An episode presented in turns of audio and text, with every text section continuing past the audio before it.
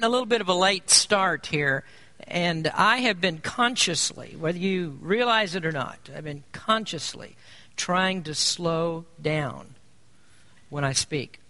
And I've been trying that for nine years and it hasn't worked.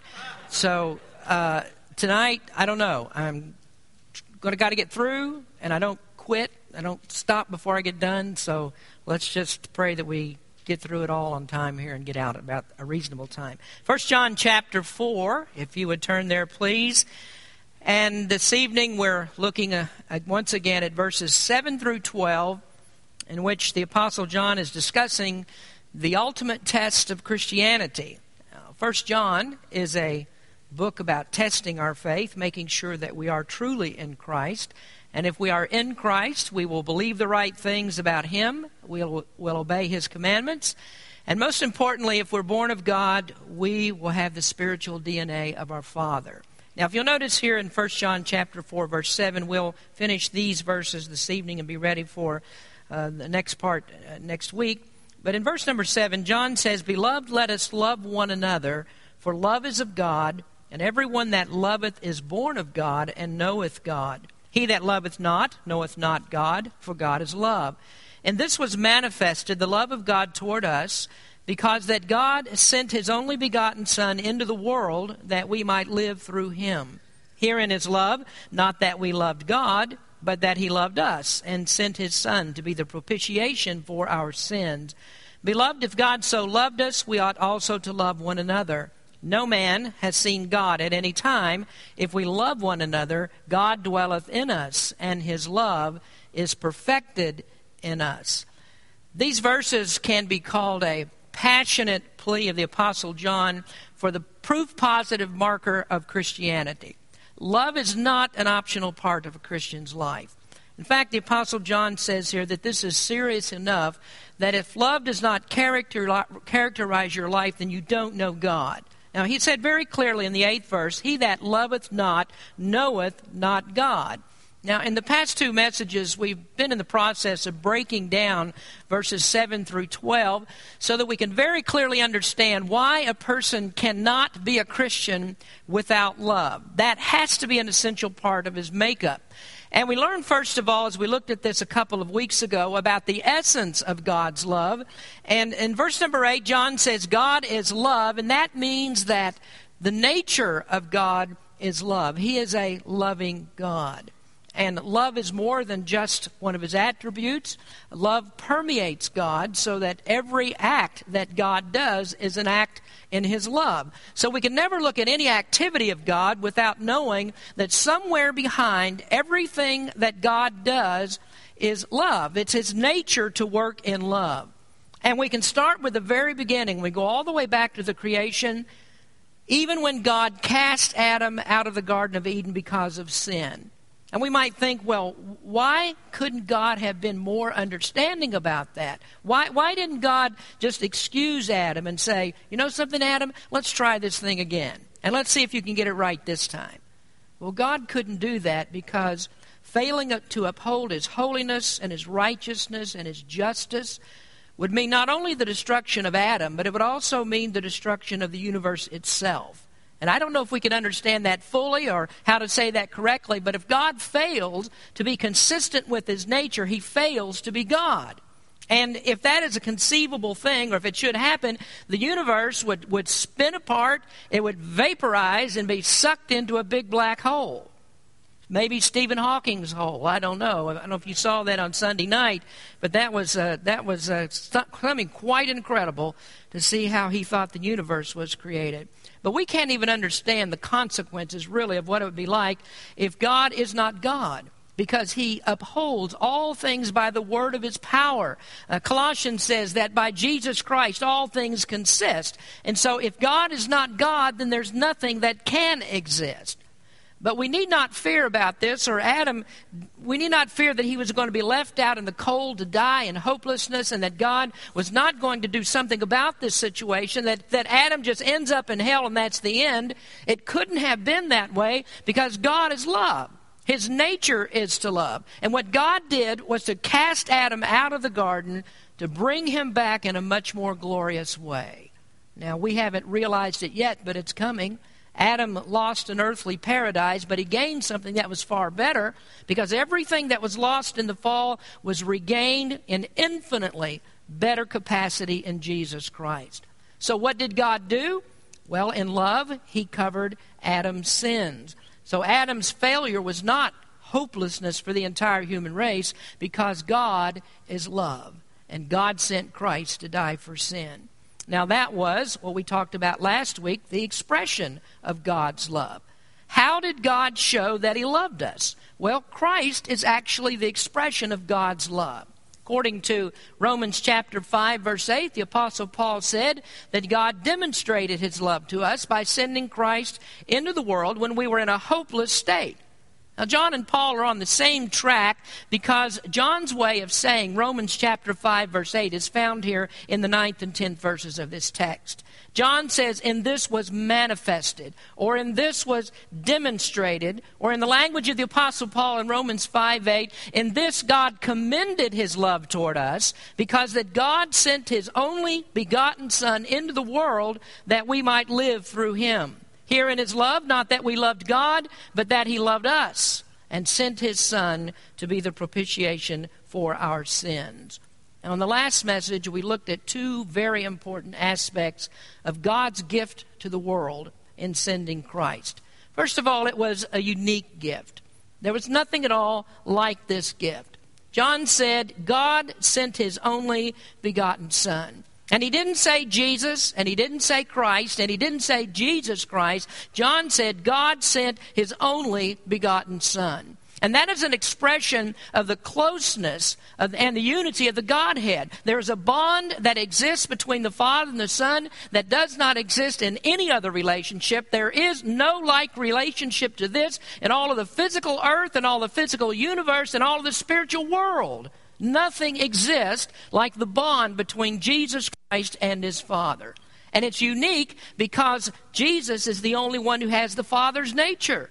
And not that he just has a part of it or they have a part of the same nature, but they are one through and through. Both are the same in essence, they are the same.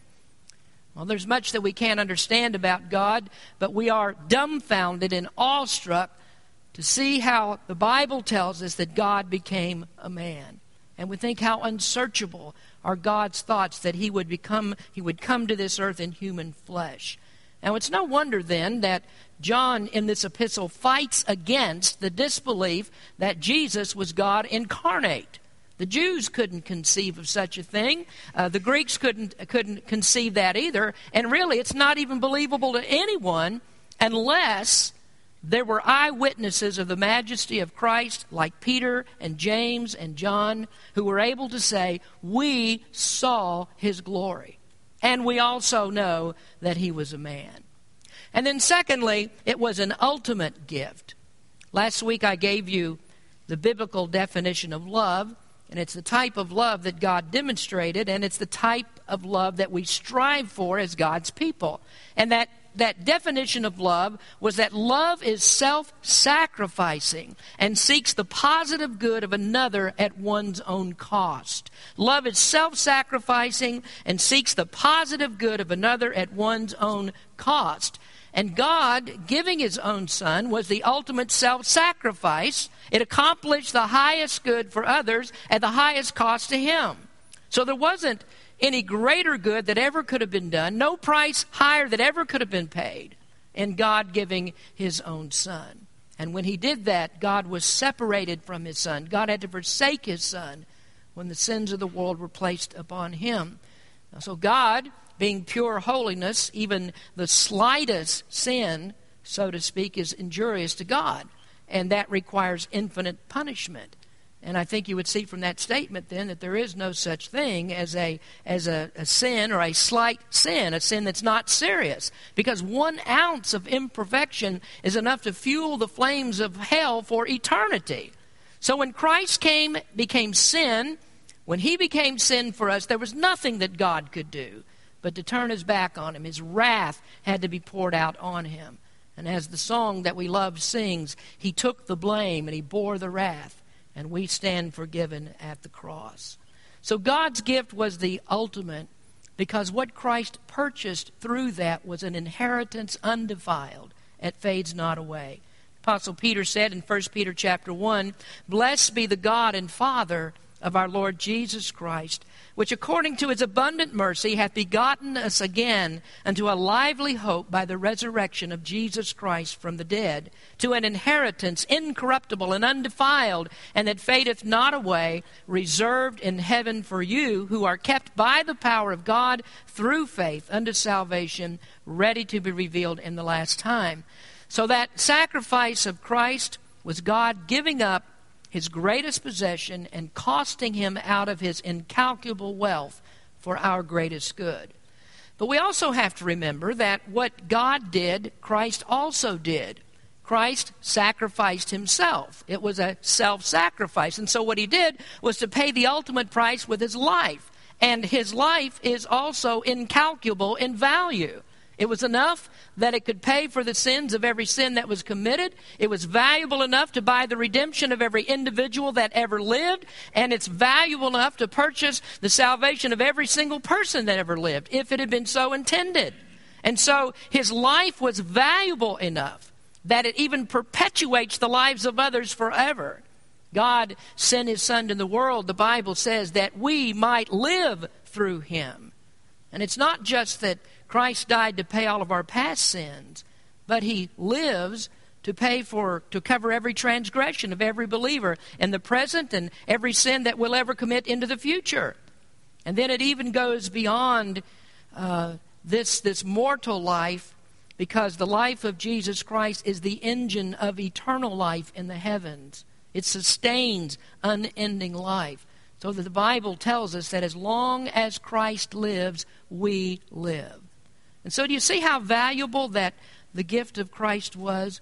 I mean, if we were to die, the, uh, the very best that we could ever do, if we could, was pay the cost of one man's sin, uh, or of one sin of one man. But, but, but Christ has defeated death and hell and sin forever. And then we also consider the cost of what Christ gave up.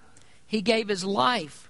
And the manner in which he did that was beyond amazing. I mean, he gave up a throne in heaven. He was lower, became lower than the angels. He became man, and he was even made lower than a rich man, made lower than an average man. He was made a servant. And then he died the most despicable death that anyone could die, with the greatest humiliation that anyone could ever suffer. And even, even if we say, well, there were thousands of people who died on crosses, just like Jesus. And there were, in fact, thousands of people who died on Roman crosses but there was none who was so uh, as undeserving of death as Christ. And none of them suffered as much humility as he did because no one can ever approach the dignity that Christ surrendered in order to go to the cross. So you starting to get a feel for that? I mean, how much love that it would take for God to do what he did and to do what Christ did. And we've not even reached the most amazing part of this as it touches you and me. And this was the one that I left off last week, the one that was unanswered. This is the most amazing part of it, and that is it was an undeserved gift. It was an undeserved gift. And really, this is the place that rubs the human psyche raw in the worst possible way because God demands this from us that we love people who don't deserve it. Now, that's what makes a Christian because he's the only one who can actually imitate God in that way. And if you can do that, John tells us that's proof that you've been born of God. Now, it doesn't make you a Christian in itself, but what it does, it proves that your nature has been changed. Proves that God is in your life, that He's done something different with you, that you've actually been born again. Now, verse number 10 is a stunning verse because it says, Herein is love, not that we loved God, but that He loved us and sent His Son to be the propitiation for our sins.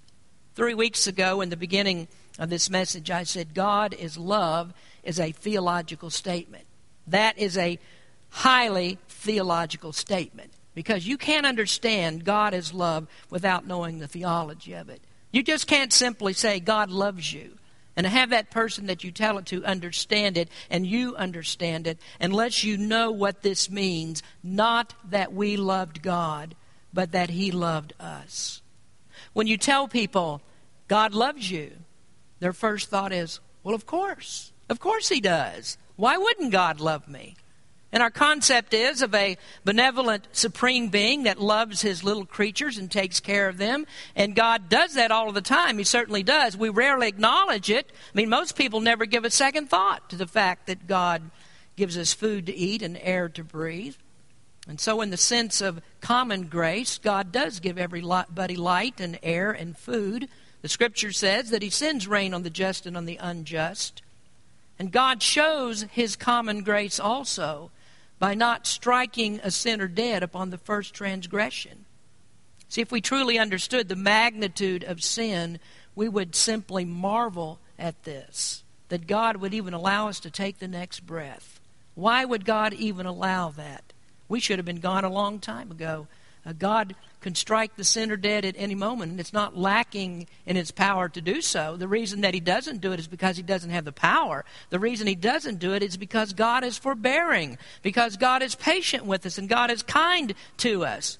But when you tell people that God loves them, the sense of it is, yes, he does love me. And God would never punish me. God's going to allow me to go to heaven because overall, I'm just a pretty good person. So why does God love me? Well, he loves me because I'm lovable, I'm kind, I'm considerate. God should love me. Now, let me show you here a statement in 1 John that, that immediately tells us that something is askew with that kind of thinking. Something is not right here. Because John said, uh, God sent his own Son to be the propitiation for our sins. And that word there, propitiation, upsets everything because that means the appeasement of wrath. God sent his son in order to turn away God's wrath. Well, who's God angry with? Not me. I mean, I'm sweet and lovable. God couldn't be angry at me. Of course, God loves me. I mean, how could God possibly be so angry that something has to be done to shelter us, to keep him from incinerating us? Well, something's wrong here, isn't it? Understanding God is love can't happen until you understand who you are and how God sees you. The scripture says that Christ died in order that we might live through him. Well, if we're going to live through him, then it means that we must not be alive, doesn't it? I mean, if you're already living, what's the point here? And do you see what's wrong with these churches that really never want to talk about hell? And do you see a problem of never talking about sin? Do you see what's wrong when you paint over the issue of God's wrath? When you do that, what you've done, you've actually painted Jesus Christ out of the picture. You've ignored Christ because he never would have come here to do what he did if not for the fact that we were ugly, vile, dead, despicable sinners waiting for God to utterly consume us.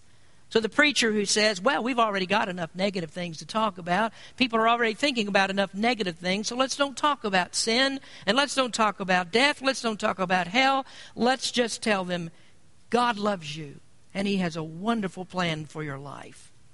And people that do that do one thing they spit on the cross. They trample under their feet the blood of Jesus Christ, and they think that they can have God's most precious gift with disregard for the costliness of it. So they put no value at all upon Christ's blood, and they say, and on his life, and they say, well, it's deserved. We should have this gift because God is love. So you see what I mean? You can't ignore the doctrine. You can't understand the love of God unless you understand the doctrine of man. Now let's talk for just a moment about the doctrine of man. And let's see if we can get a just a, a little bit of a grip on the magnitude of John's statement. Not that we loved God, but that he loved us and sent his son to be the propitiation for our sins. What about the doctrine of man? Well, the Bible teaches us, number one, that we are dead in sins. And so that means that there is no spiritual life in us. We are stone cold dead in the spiritual world. Paul said in Ephesians chapter 2, verse 1 And you hath he quickened, you hath he made alive, who were dead in trespasses and sin. I wish we had time uh, tonight to dig down deep into that statement because that's probably one of the most misunderstood uh, statements in the Bible. I mean, if preachers and people really understood this one statement that Paul makes in Ephesians 2, verse 1, that would end all of the arguments on election, on predestination, on the atonement, on irresistible grace, on the work of the Holy Spirit in regeneration. Because if you get this right and you understand it, there's never going to be a question in your mind of how you came to Christ and how you were saved. You are dead. And there's not a clearer statement in all of Scripture about the total inability of man than that statement. And Paul doesn't use the word dead by accident because he pretty much figures that we'll understand what he means when he says dead. Now, the obvious comparison here is the physical death. Of course, it's a comparison to physical death. And when a person is physically dead, there's no life in him. You don't talk to a dead person. You don't cook his dinner for him and take it to him and watch him eat it. You don't ask him to get up so you can wash the linens in his casket. Turn over a little bit, please. You don't ask him to get up and go over and get in the grave, would you please, because you're dead. And Paul says that our spiritual condition is just like that. He says you're dead in trespasses and sin. And so what that means is you cannot get to God. You can't reach up to God. And then Paul goes on in Ephesians chapter 2 to say that faith is the gift of God. So even the fact that you believe is because God wakes you up from that spiritual death and he hands that faith to you. Why do we need to argue that point? I mean, it's clear here in Scripture. But preachers say, no, you make your choice. God votes for you, Satan votes against you, and you make the deciding vote. I heard it said once from this pulpit. Well, if the dead can vote, then you need to be in Chicago because they count votes of dead people there. But you don't live in Chicago. You live in God's, you live in the spiritual world, I should say, and you are dead in that spiritual world. So you don't have any vote. God is the one who does this. You are born spiritually dead, and you're never going to come to life until God births you. That's what the term born again means. And that's why Jesus talked to Nicodemus about being born again. And he questioned that. How are you going to be born again? Can you give birth to yourself? How many of you gave birth to yourself? I don't know anybody that gives birth to themselves, but that's what you hear in most churches. You birth yourself by accepting Christ. Now, I was listening to Sproul the other day, and I was pleasantly surprised to hear him say something that really has, has that I've been saying for years, and that is Sproul does not like the term accept Christ. And I never really liked the term either because it's not a biblical term. And better said, it's not even a biblical concept. Now, hear me out on this because we hear it all the time, and even I use it sometimes myself when we say talk about accepting Christ. But think about that for just a moment. Here is the person who says, Oh, Jesus, I accept you. You're good enough for me. I'll accept what you say, and I'll accept your gift of eternal life. Here I am. Lay it out on me, baby. I'll take it. Friend, it's not that you accept Christ, it is that Christ accepts you. And if he doesn't accept you, you're not going to be saved. And he only accepts you on the basis of the, him dying for your sins and turning away the wrath of God because of those sins. What God does is he enables you to receive him. That's the biblical terminology to receive his love and to receive his forgiveness and to receive his mercy and to receive his grace. Listen to the biblical term. And guess who's the one who gave it to us? It was the Apostle John. He said he was in the world, and the world was made by him, and the world knew him not. He came into his own, and his own received him not. But to many as received him, to them gave he power to become the sons of God, even to them that believe on his name, which were born not of blood, nor the will of the flesh, nor the will of man, but of God. Now, there John explains how we receive him. He said it's by being born again. And he means not by a natural birth. He says, not we're born of God, not by a, natural birth and not the will of the flesh. That means arising from anything that comes within the natural generation of the inside of man. And he says, not by man's will, also incorrectly known as man's free will, but rather that we are born of God and enabled to receive him. Jesus said in Matthew 10:40, "He that receiveth me." So it's not that we accept Christ, it's that God accepts us. And listen to the other side of this. Having predestinated us according to the adoption of children by Jesus Christ to himself, according to the good pleasure of his will, to the praise of the glory of grace, and listen to this, wherein he hath made us accepted in the beloved. So we are accepted. We're brought into life. We were dead, but we live through him. And I could go on for hours talking about that because this has been so jumbled up by poor folks who just want to say, God loves you and He has a wonderful plan for your life. Why? Why does God love you? Well, He only loves you for Christ's sake. He loves you because Christ bought you. And the blood of Christ is the only reason why God loves you. And God loves you because it's His nature. And He loved us, the Bible says, before He even created the world. He loved us. And that's why he chose us in Christ before the foundation of the world, because he loved us. Now, secondly, in this doctrine of man that we really need to understand how this comes to us is that we are depraved in heart. And we've kind of hit on that already. Since we are depraved so deep down to the very core of our being, since we are depraved, we never seek God. Now, the popular theology is that people are seeking God, and God knows that you're after Him, and so He responds to your seeking heart. But wait a minute, wait a minute, wait a minute. What does the Bible say about man's heart? Jeremiah 17 9, the heart is deceitful above all things and desperately wicked. Who can know it? The scripture says there is none that seeks after God. Why? They won't seek God because God is light and man's deeds are dark. Their hearts are evil. Now I don't know why people read John 3:16 and then stop there. They don't read far enough to get down to verses 19 and 20. And there it says, and this is the condemnation, that light is come into the world, and men love darkness rather than light because their deeds were evil. For everyone that doeth evil, listen, hateth the light, and neither cometh to the light, lest his deeds should be reproved. Now, who is everyone that does evil? That's pretty much everybody, isn't it? There's none that hasn't sinned, no, not one. Everybody does evil. People do not seek God, and the reason they don't is because God is holy and God dwells in the light, God lives in the light, and we are in darkness and we won't come to Him because we do not want those evil deeds exposed. And that's why a Christian who lives like a Christian in the world, who lives the way he should, is the light shining of Jesus Christ. He said, You are the light of the world, and sinners never like the light. Their hearts are depraved. There's only one way to change that. And that's for God to reach down and to yank you out of the darkness because you're not going to come to the light. Now, do you remember what Paul, what happened to Paul on the road to Damascus? There was a light that shone around him that was above the brightness of the sun. And that light was the glory of Jesus Christ. And it exposed the evil that was in Paul's heart.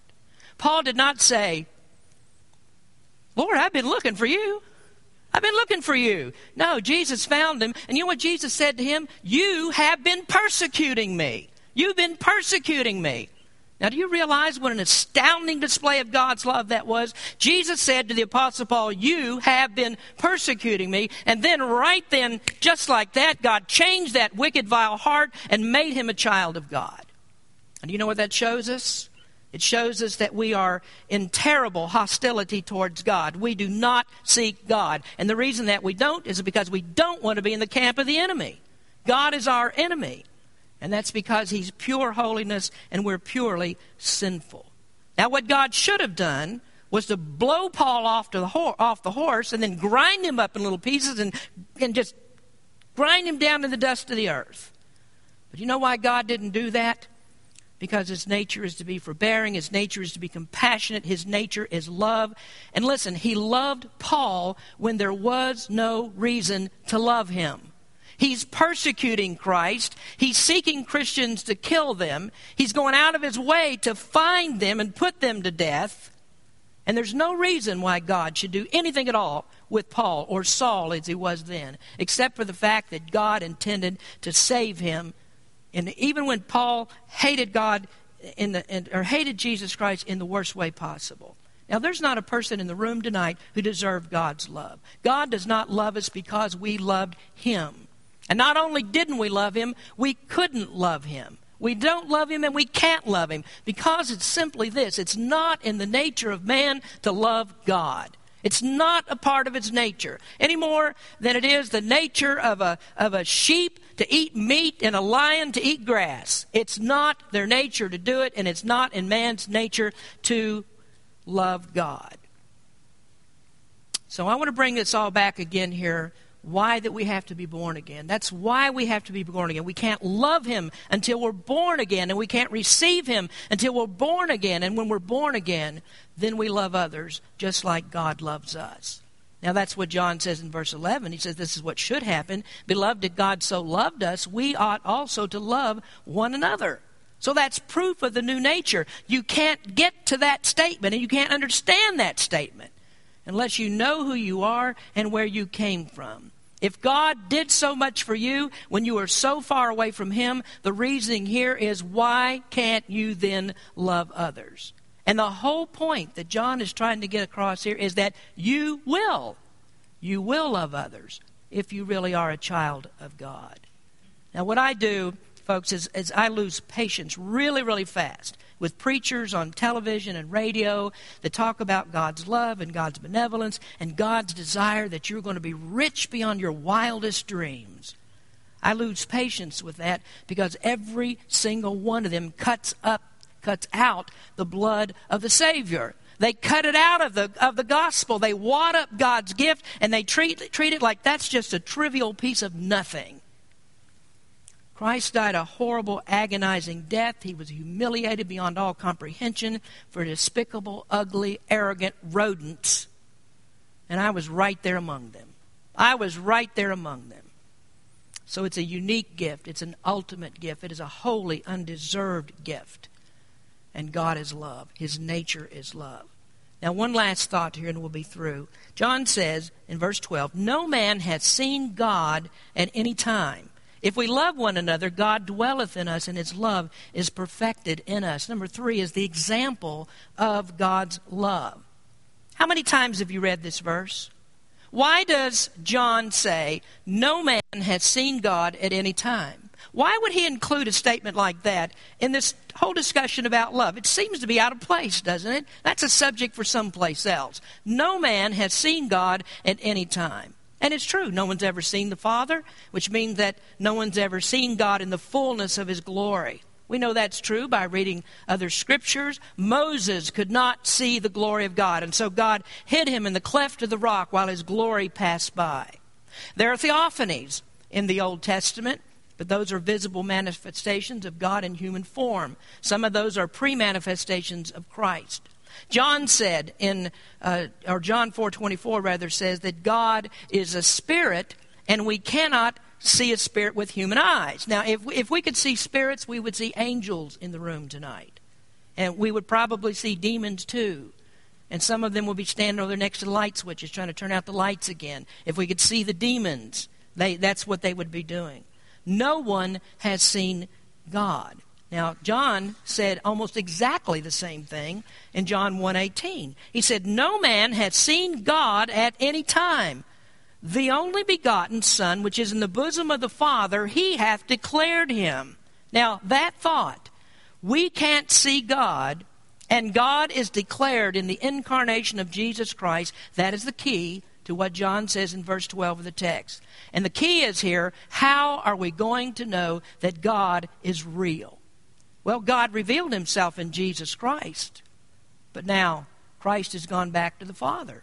The horrible rift that existed because of sin when Christ had was made sin for us, that's been mended. Christ arose from the grave, and now he's ascended back to the Father. So, how then is God declared in the present age?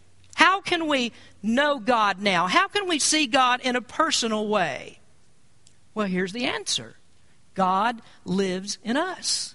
We're the living examples. We're living testimonies of God's love. When we love other people, we show God's love. And so when you have a love that is so uncommon that it's like anyone else around you, if you can love your enemies, if you can love those who do not deserve to be loved, that's when the Bible says God is declared. God's manifested. So our love for others is not what makes us Christians, but it what proves that we are because God dwells in us. The fullness of God's love is his nature. The fullness of his love is the gift that he gave in Christ uh, for our sins. And John says God loves, God's love is perfected. It comes to completion in the final objects of his love, and that's us, those that have trusted him. So if we fail to love others, we ruin the picture of what God did for the world. We ruin the picture of what, why God created the world and then God sent Christ to redeem the world. If the objects of God's love do not declare Him, then how can anyone today actually know what God did? Creation's not enough to show us a personal relationship with God. If it were, then just about everybody would be saved. Creation is not enough to show us there's a personal God who loves us. And the common grace of God is not enough to prove that God loves us. Most people don't even understand common grace. And I told you just a moment ago, most people don't even think about it at all. We have light, we have air, we have food, all that God gives. We don't even think about common grace. So, how are people going to know that they can, they can have a personal relationship with the God who is the Creator? Well, the way that they know is that God is declared through his people. God is declared by those who have been regenerated by being born again, those that have a new nature. They show that they belong to Christ. And so it's very simple what he's trying to get across here. If there is no love in you, you cannot know God. You can't. He that loveth not knoweth not God, for God is love. Now, I hope you get it that what John is trying to say, this is the ultimate test of our Christianity. Jesus said, By this shall all men know that ye are my disciples, if ye have love one to another. So you're the example. You're the living proof that God is real, that God can have a personal relationship with people. You are the living proof. And the only question left is, You are, aren't you? You are that living proof, aren't you? I hope you are, because if you're not, then you don't know God. Let's pray. Heavenly Father, we thank you for the time to look at your word tonight and how serious a, a matter that John has brought to our attention here. And Lord, we need to judge our Christianity and look into our own hearts and see if we really do know you by the love that we have for each other. Lord, I pray that there, if there's people here that have problems with other members of the church and don't treat other people right and have all these things that are going on, that they would repent of that sin and understand that if they don't show the love of Christ, if they can't show the love of Christ to others, if they refuse to do that, then you're not really in them. This is the proof that we really do know you. Speak to our hearts, Lord. Help us to understand this clearly. You came into the world to die for our sins because you loved us, and help us to show that love to others. In Jesus' name we pray. Amen. Let's